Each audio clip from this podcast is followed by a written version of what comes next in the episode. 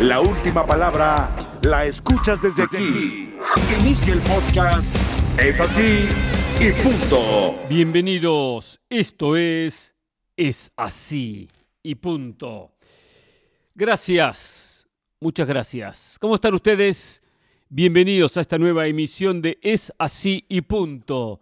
5 de la tarde, 52 minutos del día martes 13, martes 13, hmm, martes 13 de diciembre del 2022. Aquí estoy, a punto de irme al estadio, pero antes de meterme en lo que va a ser en un ratito el partido Argentina-Croacia, de meterme en las últimas novedades, de meterme en el Francia-Marruecos de mañana, tengo que decirles gracias. Gracias, gracias y gracias. Gracias a ustedes.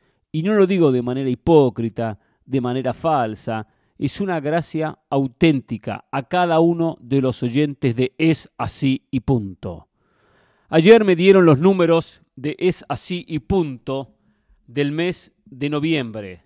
Como siempre, cierra el mes, a los pocos días salen los números de cuánta gente lo escuchó, cómo está el programa. Y Es así y punto es el tercer podcast de la empresa más escuchado.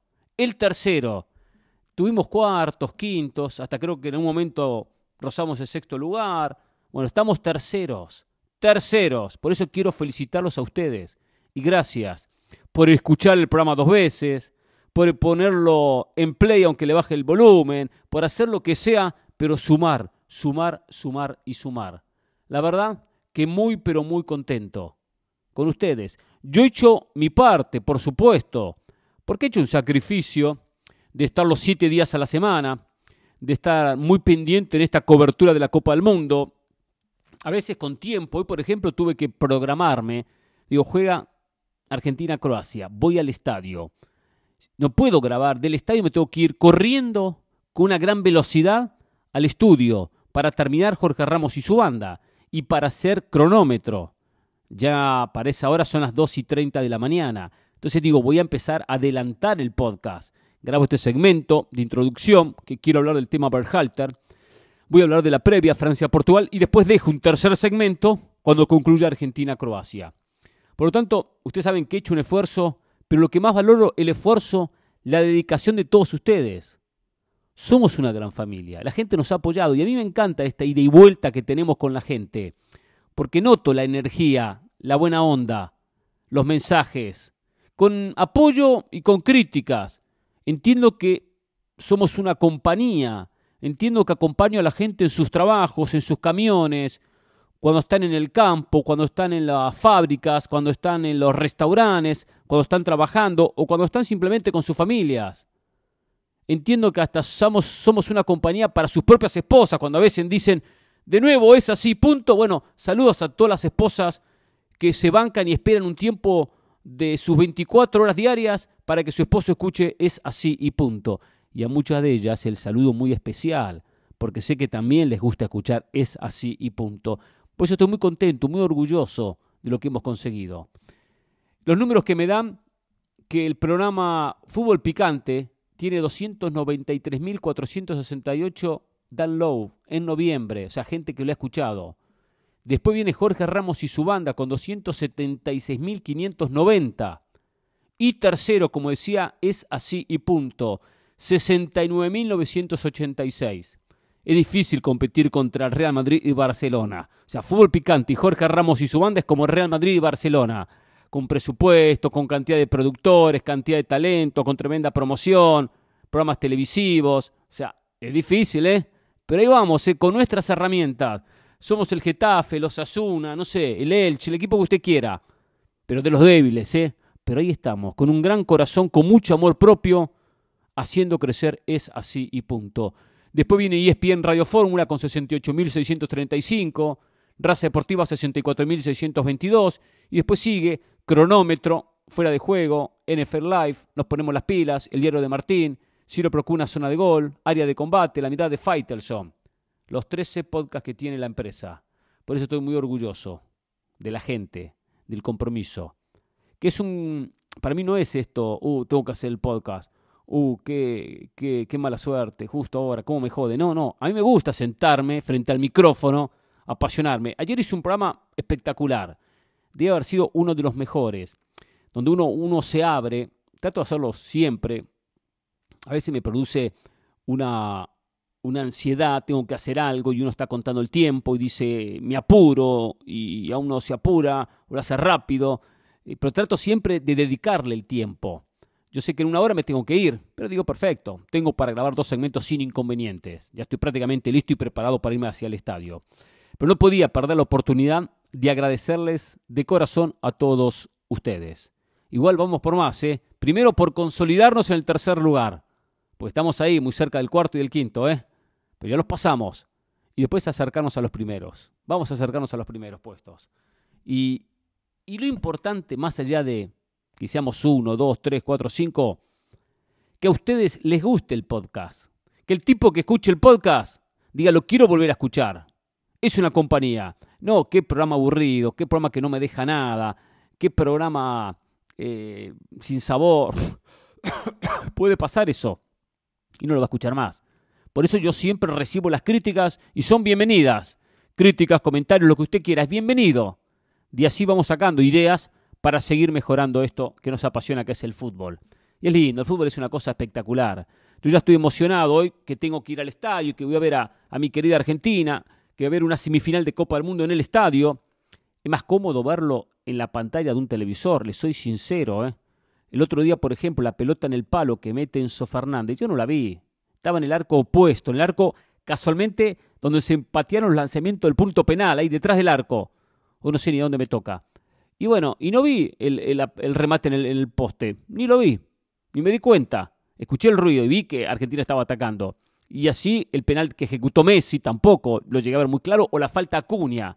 Sí, los dos goles de Países Bajos están muy cerca donde yo estaba, apenas a, a ¿qué? dos metros, dos metros y medio, tres metros, muy cerca. El gol de, de, Molina. Entonces, bueno, son las cosas del estadio. Pero lindo el ambiente, ir, cómo uno se prepara, cuando uno va caminando. Uno va caminando o va en el tren y yo me pongo la camiseta de Argentina y me encuentro con hinchas, que eso le pasará a todos, y uno se pone a hablar con cualquiera, no importa si lo conozca o no lo conozca, uno se pone a hablar. Eh, ya está la alineación, quién juega, quién no juega, cómo línea, todo. Uno empieza a palpitarlo en, esa, en ese transcurrir, en, ese, en esa caminata que uno va haciendo hacia el estadio. El otro día salía, y salí rápido, apenas terminó Argentina, Países Bajos, porque teníamos que, tenía programa, tenía compromisos laborales, por lo tanto me fui apenas terminó el partido, claro, fue, fue en penales, no, no me perdí nada, ni el, ni el último penal. Pateó el último, festejo, alegría, y listo, y me fui. Me hubiese quedado para los festejos y el, hincha se queda con, la, con los jugadores, pero traté de, ya había visto el partido, alargue penales, de no abusar de la gentileza de la empresa, y por eso me fui hacia mi trabajo. Y cuando voy subiendo la escalera y llego a la parte arriba de la esplanada donde los aficionados van al baño, van a comprar algo para comer, había un aficionado que estaba argentino con la camiseta llorando, llorando y emocionado por la clasificación de Argentina. Y yo fui, lo abracé y, le di una palmada. Yo no sabía ni quién era. Digo, vamos, vamos, fuerza, vamos, no sé qué. Y bueno, él medio así me, me, abrazó, esto, lo otro, bueno. Y yo, yo seguí caminando. No sé ni quién era, nunca lo había visto en mi vida. Pero es eso lindo que tiene el fútbol. Esas son las cosas que, uno cuenta y dice qué apasionante que es el deporte. Nos juntamos con cualquier desconocido que nunca lo vimos en nuestra vida. Y bueno, uno se abraza, eh, uno se apoya, eh, conversamos como si fuésemos eh, personas que nos conocemos desde toda la vida, porque es el fútbol, porque nos identifica una camiseta. Que eso pasa con toda selección. Todos ustedes cuando han ido al estadio les ha pasado exactamente lo mismo con el que le toca al lado. Si es de su selección, por supuesto, si es de su equipo. Y bueno, esto por supuesto lo genera el deporte, lo genera el fútbol. Dejo esto de lado para hablar un poco del tema Gerber-Halter. Cuando uno hizo un balance de Estados Unidos con Berhalter, siempre dije, la verdad que dejó muy buena imagen, porque no solamente me baso en que Estados Unidos clasificó a los octavos de final, donde fue la mejor selección de CONCACAF, se metió entre los mejores 16, no solamente destaco eso, sino destaco que en los tres partidos de la ronda de grupos jugó muy bien. Jugó mejor que País de Gales, especialmente en los primeros 45 minutos. Hizo un notable partido en Inglaterra en el 0 a 0. En ese partido con País de Gales se quedó en la segunda etapa. Recuerdo haberlo mencionado en su momento.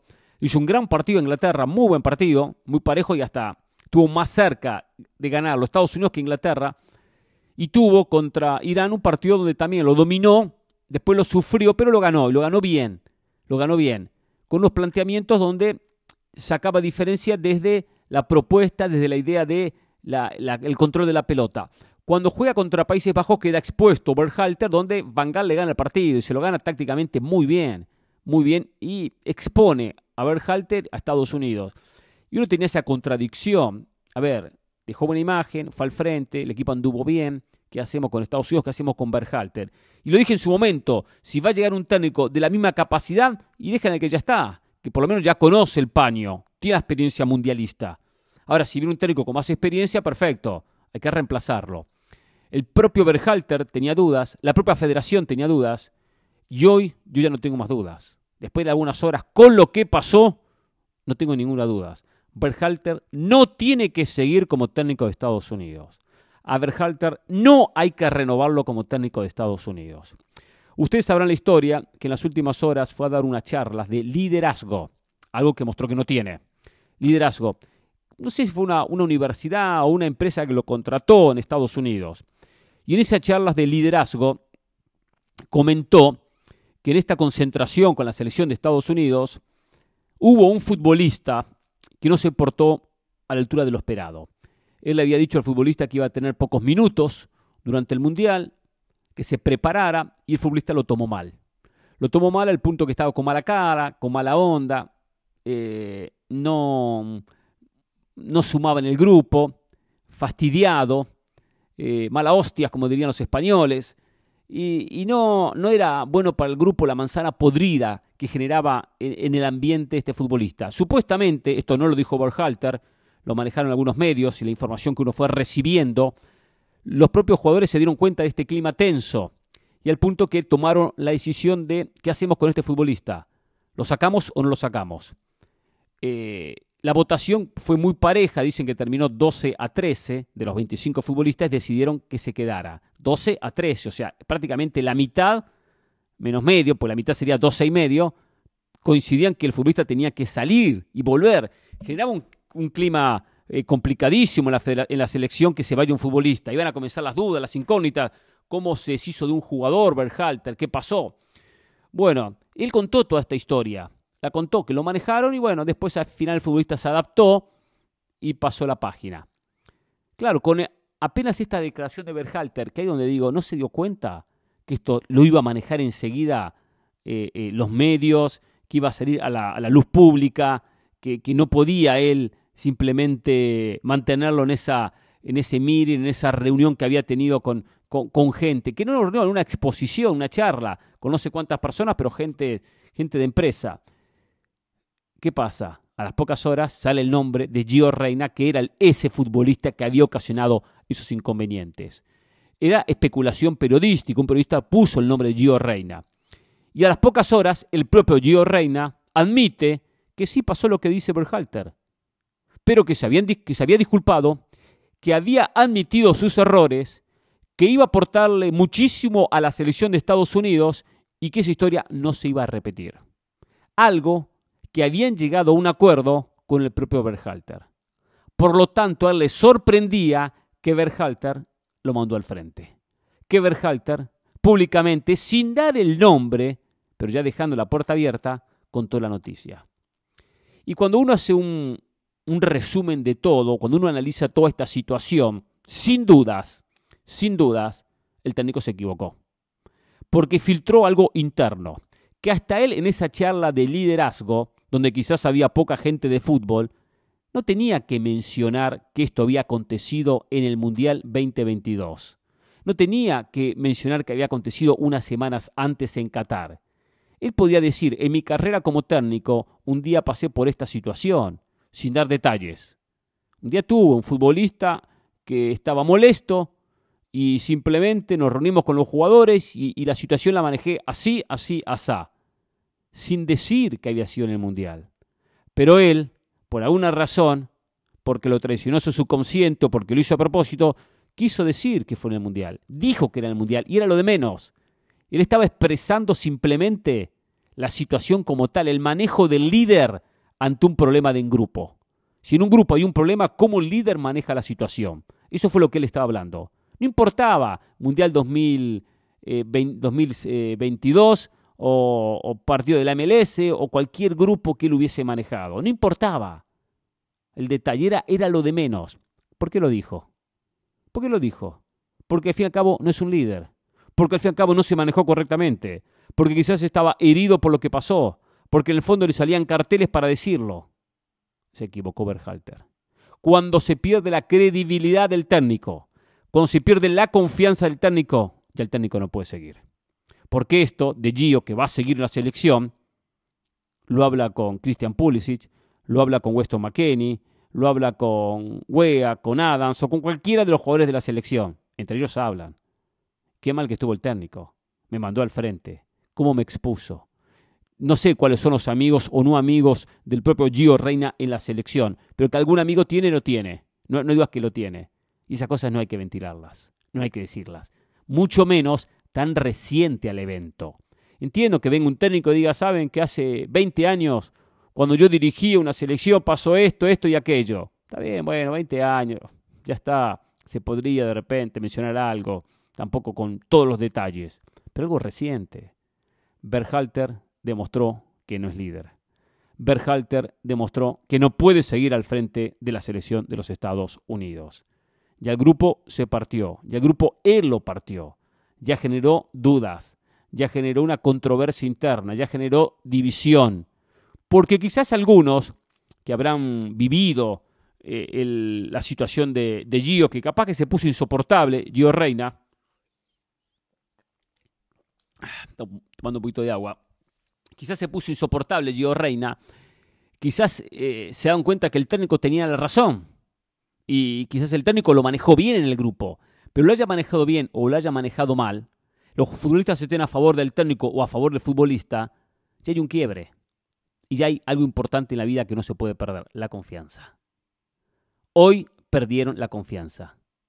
Hoy perdieron lo que es esa relación. Acá es como que yo mañana dejo el micrófono abierto. Sí, dejo el micrófono abierto y digo, no, porque la gente que escuche así puntos son todos unos tarados, son unos bobos. Yo me quejo de todos ustedes por X motivo. Se pierde la confianza. Tanto esfuerzo hemos hecho para apoyar, es así y punto. Y quien conduce el programa, este tonto, viene a decirnos que somos unos bobos. Se pierde la confianza. Esa relación que aunque sea la distancia o como sea, uno ha generado. Entonces, ahora, si estoy molesto con alguien que me escribe, voy a decir, usted es un bobo. ¿Cómo me va a escribir esto? Perfecto, con él, ya está. Pero no podemos perder esa confianza, esa relación, esa, esa ida y vuelta. Berhalter lo perdió. Por lo tanto, no hay dudas. La selección de Estados Unidos no puede renovar a Greg Berhalter. Greg Berhalter tendrá que seguir su carrera como técnico en cualquier lado, menos en la selección de Estados Unidos. Es hora de sacar conclusiones de lo que pasó, pero hacer un punto y aparte. Y ya mismo ponerse a trabajar buscando un nuevo técnico en lo posible, en lo posible, un técnico que tácticamente esté preparado para los grandes eventos, para los grandes partidos, para cuando tenga selecciones como tuvo a Países Bajos, cuando tenga en el futuro a Argentina, a Francia, a España, a Alemania, a Inglaterra, porque se va a cruzar con alguna de estas selecciones en el Mundial. 2026 me refiero, por supuesto. De repente está preparado por el, el nivel de los jugadores Estados Unidos para ganarle a quien tenga que ganarle a País de Gales, a Irán o al que se le cruce en el camino, pero de un nivel inferior. Cuando enfrenta las grandes elecciones es cuando tiene que aparecer el técnico. Algo que demostró, más allá del 0 a 0 contra Inglaterra, que contra, contra Países Bajos le terminó quedando grande el envoltorio al técnico estadounidense. Por eso, a ponerse a trabajar y ya buscar técnico para Estados Unidos. La historia, Berhalter, ya concluyó. Y que nadie vaya a opinar en la federación que tiene que continuar. Si había alguna duda, la, sacó el propio técnico con lo que hizo con Gio Reina y declarando de manera incorrecta. Es así y punto. Llegó la hora donde la autoridad habla. Es así y punto. Mañana se enfrentan Francia y Marruecos en la otra semifinal de la Copa del Mundo para conocer quién va a acompañar a Argentina o quién va a acompañar a, Croacia. Vamos a ver qué pasa en un ratito en la final de esta Copa del Mundo. Sin dudas, sin dudas. Acá hay un claro favorito que Francia. Nadie puede venir hoy a decir que Marruecos es favorito en esta serie. Eh, no podemos quitarle nada a Marruecos por lo hecho, no podemos quitarle nada a Marruecos por lo conseguido. Un solo gol recibió en cinco partidos. Un equipo que está basado en su fútbol una línea defensiva muy sólida, muy pero muy sólida. Por algo tuvo los resultados que tuvo. Ya de la ronda de grupo ya insinuaba un conjunto sólido defensivamente, porque jugaba su partido inaugural ante Croacia y no recibía goles. El partido terminaba 0 a 0. Porque enfrentaba en la segunda fecha a Bélgica y ganaba 2 a 0. Tampoco recibía goles. Porque enfrentó a Canadá y bueno, recibió su primer y único gol en el campeonato, el 2 a 1. En un 2 a 1. Lo cual demostró la selección de Marruecos eh, saber defender y defender muy bien. Porque tuvo después en octavos de final un cruce bravísimo, dificilísimo ante España y aguantó el 0 a 0 en 120 minutos y ganó en penales. Porque tuvo otro duelo de esos eh, complicadísimos de alto nivel contra Portugal, que venía de marcar seis goles, seis goles, y volvió a aguantar el cero en su arco. Ganó 1 a 0 con aquel gol de City y se metió en la semifinal del Mundial. ¿Hasta dónde aguanta Marruecos? Hasta acá, la sensación que tengo que hasta acá, que se le termina la gasolina. Van a llegar motivados como nunca. Están llegando 30 aviones con marroquíes de territorio africano. La motivación de la selección marroquí va a ser de película, pero enfrenta a la mejor selección del Mundial. Lo digo claro, ¿eh? a la mejor selección del Mundial, que tiene ya la tranquilidad de venir con una Copa del Mundo en el bolsillo. Ustedes no saben la tranquilidad que, que genera para un equipo venir como campeón. Vengo como campeón, no tengo presión, no tengo obligación. Yo ya cumplí el mundial pasado. Si puedo repetir, repito, excelente, vuelvo a ser campeón del mundo. Pero llego muy tranquilo. Y así llega Francia. Y aparte llega con jugadores estelares. Giroud goleador. La versión esta de Giroud es estupenda. Eh, Benzema, Benzema, perdón. Eh, eh Mbappé, potencia, desequilibrio. Dembélé con sus desbordes, con sus arranques eh, en velocidad por la banda derecha, Griezmann transportando, generando y jugando como a él le gusta, detrás de los delanteros y con mucho sacrificio. Y después, por supuesto, el fondo, eh, Lloris y su experiencia, un equipo muy pero muy sólido, hombre por hombre, línea por línea. Un equipazo, Francia, muy buen equipo. Que no tuvo tampoco unas luces estupendas en el Mundial, no es que brilló de partido a partido, los trabajó los partidos. Lo trabajó contra Inglaterra, lo trabajó pero a la larga terminó sacando la, diferencia. Lo trabajó el partido que tuvo contra Polonia, pero lo ganó bien, porque al minuto 44 recién Giroud termina sacando la diferencia. Hay un peso específico de una selección que contiene que retroceder, retrocede, ¿eh? espera sin problemas. Claro, después sale con espacios y con la potencia de Mbappé le pinta la cara a cualquiera. Que tiene mucho, mucha respuesta individual, esa respuesta que tiene que tener el futbolista el Griezmann, el Mbappé, el Giroud, el Dembélé, tiene mucha respuesta futbolística, mucha respuesta individual en talento.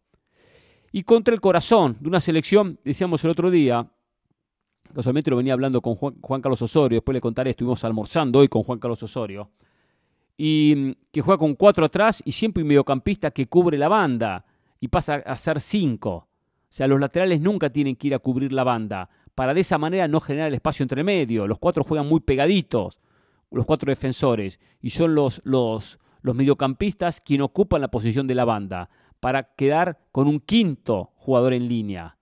Y, lo trabaja muy bien, y ha sabido defender muy, pero muy bien.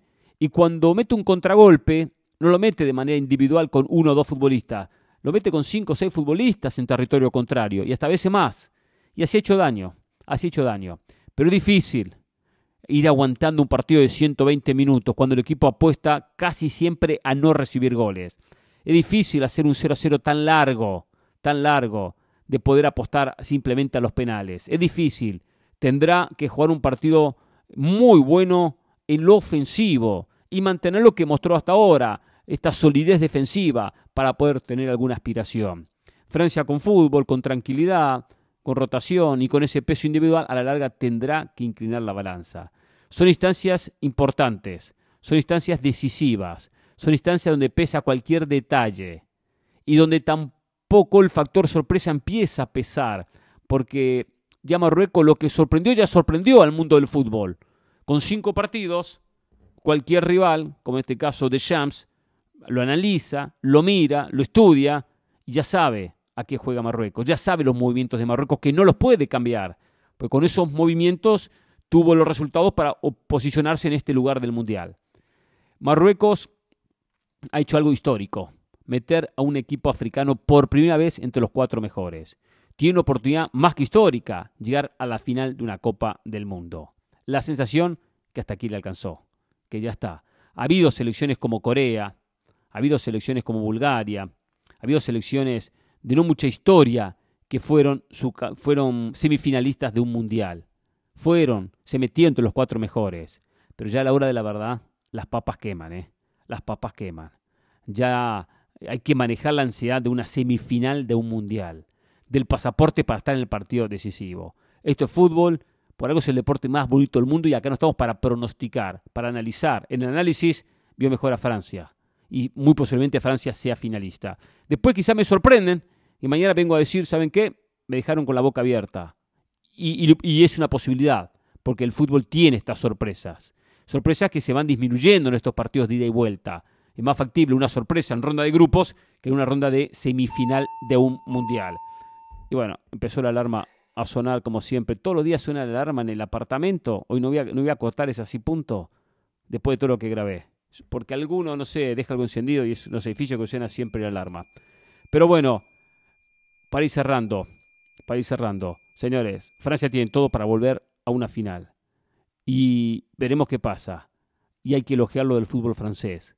Como sin tener problemas de empezar a sumar gente procedente del fútbol africano, se ha convertido en los últimos años en la mejor selección del mundo. Porque no se puede con una facilidad que lo ha hecho Francia llegar tan fácil a dos Copas del Mundo consecutivas, siendo en una finalista y en la otra, pero en una campeón y en la otra como mínimo semifinalista, que es lo que ya tiene garantizado. No es fácil. Cuando miramos la historia, y son pocos los que han repetido, son pocos los que han logrado de un mundial al otro sobresalir. Aquella Italia de 34-38, mire la época que tenemos que ir, casi, casi, casi 100 años atrás poquito menos. Aquella Brasil del 58-62, porque tenía un fenómeno, Pelé, el diferente, y aparte Brasil es Brasil, siempre fue una selección de mucho talento. Pero no es fácil, no es fácil. Argentina lo consigue y Alemania lo consigue, 86-90, de manera eh, inversa, ¿no? Argentina campeón, subcampeón, y Alemania subcampeón, campeón. Pero no es fácil, no es fácil lograr poder repetir un campeonato del mundo o repetir una final de un campeonato del mundo habla de una supremacía y de un trabajo muy bien realizado. Por eso, independientemente de lo que pase, hay que felicitar a la selección francesa por lo hecho en este mundial. Y también a la selección marroquí, porque más allá de que no sea favorito, que acá le damos pocas posibilidades, que uno piensa que va a terminar cayendo y quedando derrotado y quedando fuera de la final, el fútbol africano se destacó, se destacó y llegó a esta instancia donde nadie lo había logrado. Ojalá que sea el renacer de un fútbol que pueda en los próximos mundiales seguir siendo competitivo. Que los próximos mundiales vuelva a tener equipos africanos en los primeros puestos. Ojalá que sea, no simplemente eh, eh, una, un buen campeonato y nada más. Cuando uno analiza, no me extrañaría que Marruecos el mundial pasado, el mundial que viene, no pase la ronda de grupos, ¿eh? no me extrañaría. Capaz que me equivoco, ¿eh? y hay una revolución del fútbol africano comenzando por Marruecos. Es una siempre digo que es una eh, confederación, la africana, con buenos equipos, muy parejos, porque está Marruecos, porque está Nigeria, porque está Ghana, porque está Camerún, porque está Túnez, porque está Egipto, está Sudáfrica de repente un nivel inferior, eh, eh, y, algunas otras, ¿no? Que, que se me escapan, Senegal, pero es un torneo difícil la Copa Africana de Naciones, es un nivel muy parejo entre todas estas selecciones. Hay débiles, pero cuando hablamos de las mejores de África, el grupo es muy amplio, que es algo que tiene que aprovechar el fútbol africano para seguir creciendo y seguir dando pasos. Uno se alegra cuando gana América, uno sabe del dominio europeo, pero que bueno, cuando otros asoman la cabeza. Habrá que ver si Marruecos le alcanzó solo para asomar la cabeza, decir aquí estoy y quedarse en semifinales o dar el gran batacazo del Mundial y jugar la gran final. Mañana lo sabremos. Por aquí le vemos pocas posibilidades, pero esto es lo lindo del fútbol, que tantas veces en los pronósticos uno se termina equivocando. Y uno se equivoca analizando lo que le parece que va a pasar, no por una cuestión de desconocimiento. Pero no importa, aunque uno se equivoque, si es por el fútbol, bienvenido sea. Es así y punto. Acá nadie convierte a la gente en borrego, la gente escribe o no escribe y acá opinamos de lo que pasó en la cancha de este hermoso deporte que es fútbol. Es así y punto. Periodismo sin censura. Polémica que te atrapa. Si a usted no le gustan los comentarios, no escuche, está en su libertad de escuchar otra cosa, música, lo que quiera, ¿no? Escucha el podcast en Apple Podcast, Spotify y TuneIn. Es así y punto. Bueno, aquí estamos saliendo del estadio, escucharán en el fondo la música. Acaba de terminar el partido, Argentina le ganó 3 a 0 a Croacia, 3 a 0. Le pasó por encima el conjunto croata y es finalista de la Copa del Mundo. Un notable triunfo del conjunto argentino, una notable victoria basado en muchos aspectos, ¿eh? en muchos aspectos. El aspecto defensivo muy sólido atrás, el aspecto de este carácter, este corazón que tiene este equipo argentino, el aspecto Julián Álvarez, notable partido del, lo tengo que decir, lo tengo que decir, del ex hombre de River, formado en River, formado por Marcelo Gallardo. La verdad, qué partido que jugó, dos goles, le cometen el penal. Y bueno, y por un Messi que como siempre no tiene que jugar el partido de 90 minutos desequilibrando, pero aparece cuando tiene que aparecer, desequilibra cuando tiene que desequilibrar, marca la gran diferencia. Y bueno, Messi es Messi y siempre aportando de lo suyo.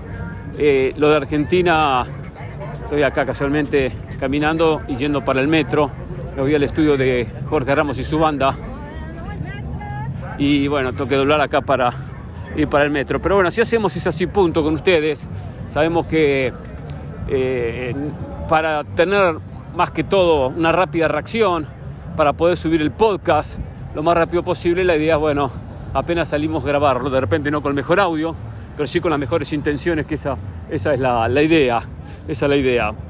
Me voy muy contento, la verdad que disfruté mucho el partido, la verdad que lo disfruté mucho. Desde el resultado y también estaba tranquilo, estaba tranquilo, sabía que era un partido complicado. El partido empieza parejo, eh, un poco más la pelota la manejaba Croacia, se parece que Argentina le da cierta iniciativa por pasaje para que el, los equipos rivales salgan y tengan espacios y ahí terminó mandando unos, pases profundos eh, y, terminó lastimando. Eh, un buen planteamiento de un conjunto croata que hay que decirlo, tenía la pelota pero no tenía idea de cómo atacar, no tenía idea cómo profundizar, no tenía idea cómo lastimar la portería de, del Dibu Martínez, que no tuvo mucho trabajo, un poco sobre la recta final, algún que otro remate, muchos desviados, pero no fue eh, figura Dibu Martín, no tuvo que tener demasiado trabajo porque no encontraba nunca el espacio para ese remate.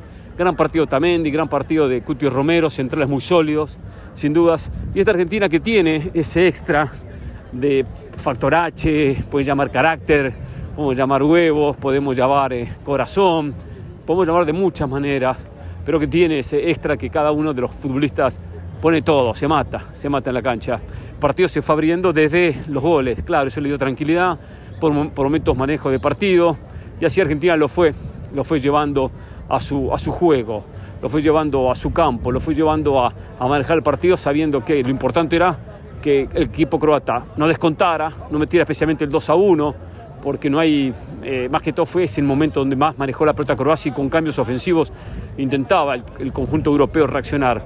Pero Argentina lo manejó bien, lo manejó bien.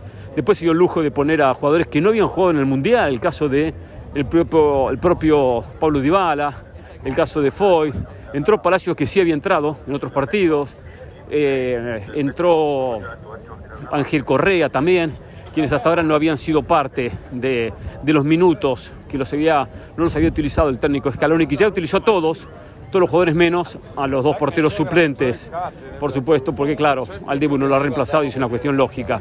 Pero sin duda que es una presentación de la, de la que has tenido Argentina la mejor, de los seis partidos que ha jugado, sin dudas, el mejor partido este contra la selección de Croacia. Porque siempre decimos que los equipos tienen que estar bien parados, atrás y adelante, tienen que ser sólidos, defensiva y ofensivamente. Eh, y Argentina tuvo eso, tuvo solidez defensiva, que es fundamental en el fútbol, pero sin renunciar, sabiendo cómo atacar, sabiendo cuándo meter el pase largo, cuándo profundizar. Y bueno, eso, eso tuvo el conjunto albiceleste. Después habrá tiempo de pensar en Francia, de pensar en Marruecos, de pensar en la, en la final del próximo domingo. Habrá mucho tiempo para eso, igual hay que darle mucho mérito. Y yo digo que siempre hay que valorar cada instancia. Llegar a una final de un mundial no, no es tan fácil, no es cuestión de todos los días. Eh, con toda esta historia que tiene los mundiales, Argentina ha llegado a seis oportunidades, con dos títulos, aquel del 78, aquel del 86, y con tres subcampeonatos, el del 30, el subcampeonato del 90 y el del 2014. O sea, no es que se llega a un mundial y ya por eso se está en una final. Eh, hay que darle mucho valor al hecho de ser finalista de una Copa del Mundo. Eh, ¿Cuántas selecciones últimamente han llegado de, de, América? Y bueno, estamos hablando de los últimos cinco mundiales, incluido este, solo Argentina, que llegó en el 2014, después conquistado por selecciones europeas, y ahora Argentina que vuelve a llegar en este mundial. Entonces no es fácil llegar a una final. Brasil no la juega del 2002. Por eso siempre digo, hay que darle crédito más allá de lo que pase, por supuesto, en el partido contra Francia, Argentina no le alcanza con ser finalista, tiene que ir, por supuesto, por el campeonato, que esa es la idea, conseguir el tricampeonato, puede ser campeón del mundo y ese es el objetivo del conjunto albiceleste. Pero bueno, en ese momento tendremos que ampliar cuando ya se sepa si va a ser Francia o si va a ser Marruecos el rival del conjunto argentino. Eh, lo cierto es que Scaloni se tiene que ir muy contento, muy tranquilo. No tuvo baja, que eso es importante, tiene un día más de recuperación, que es importante porque Francia juega mañana, Marruecos juega mañana, Argentina ya mañana descansa, no tuvo que ir a la prórroga, ese desgaste físico que representa jugar 30 minutos extra, por lo cual tuvo muchos aspectos positivos para pensar en la definición en la final, casualmente en este mismo estadio. Así que fue una, una tarde-noche muy productiva, una muy linda experiencia. Me tocó cantar un poco, me tocó eh, eh, alentar, cuidando la garganta, por supuesto. Eh. Yo lo hago cuidando la garganta porque después tengo compromisos laborales uno puede eh, volverse loco en una cancha. Pero bueno, qué lindo que es el fútbol, eh. qué emocionante que es el fútbol, qué lindo que es, cómo, cómo lo disfruta uno, la verdad. Eh, hay, que, hay que disfrutar, y siempre digo, disfrutar cada momento, ¿no? cada paso, cada instancia, cada clasificación, más allá de que todavía no hay nada ganado por nadie, ni por Argentina, ni por Francia, ni por Marruecos, porque una de esas tres va a ser campeón del mundo. No hay nada pero hay que disfrutar cada paso, hay que disfrutar cada, cada instancia que se, que se avanza. Porque el Mundial es traicionero, el Mundial no, no te perdona, el Mundial un partido mal, una selección queda fuera, o a veces es ronda de grupo muy comprometida, por lo tanto, siempre digo, hay que disfrutar cada, cada camino, cada, cada instancia, como hoy este claro triunfo de, de Argentina ante Croacia. Un equipo hecho desde, desde la idea de, del sacrificio, pero también de la solidez defensiva que hoy tuvo eso, fue importante para Argentina no recibir goles, que si bien no había recibido contra Polonia, contra México, contra Australia no lo había cerrado bien, contra Países Bajos no lo había cerrado bien, por lo tanto era importante hoy cerrar bien el partido, y lo termina haciendo, lo termina haciendo de gran manera. Así que gran triunfo argentino, bueno, me voy contento por supuesto, estoy feliz, estoy feliz de lo bien que, que anda ese así punto, la alegría que me ha dado Argentina y bueno, y a todos los que apoyan en Latinoamérica, gracias, el abrazo para todos, eh, eh, la alegría de todos cuando alguien de Latinoamérica termina yéndole muy bien un mundial. Los que no, está todo bien, no pasa nada, yo no me enojo con la gente, cada cual. Eh, importante que defienda sus colores, su bandera, su país, eso es lo importante. Después que haya sentimiento a favor o en contra de otras elecciones, bueno, cada cual por, por X motivo elegirá una u otras. Pero, pero acá no, no hay bronca ni tampoco hay, hay deseo de que todo el mundo tenga que apoyar. Bueno, si apoyan bien, si no, no, no pasa nada. Yo no me caliento. Acá lo, importante es que uno, eh, como argentino y que el argentino, sea el primero en alentar y en apoyar eh, en una Copa del Mundo.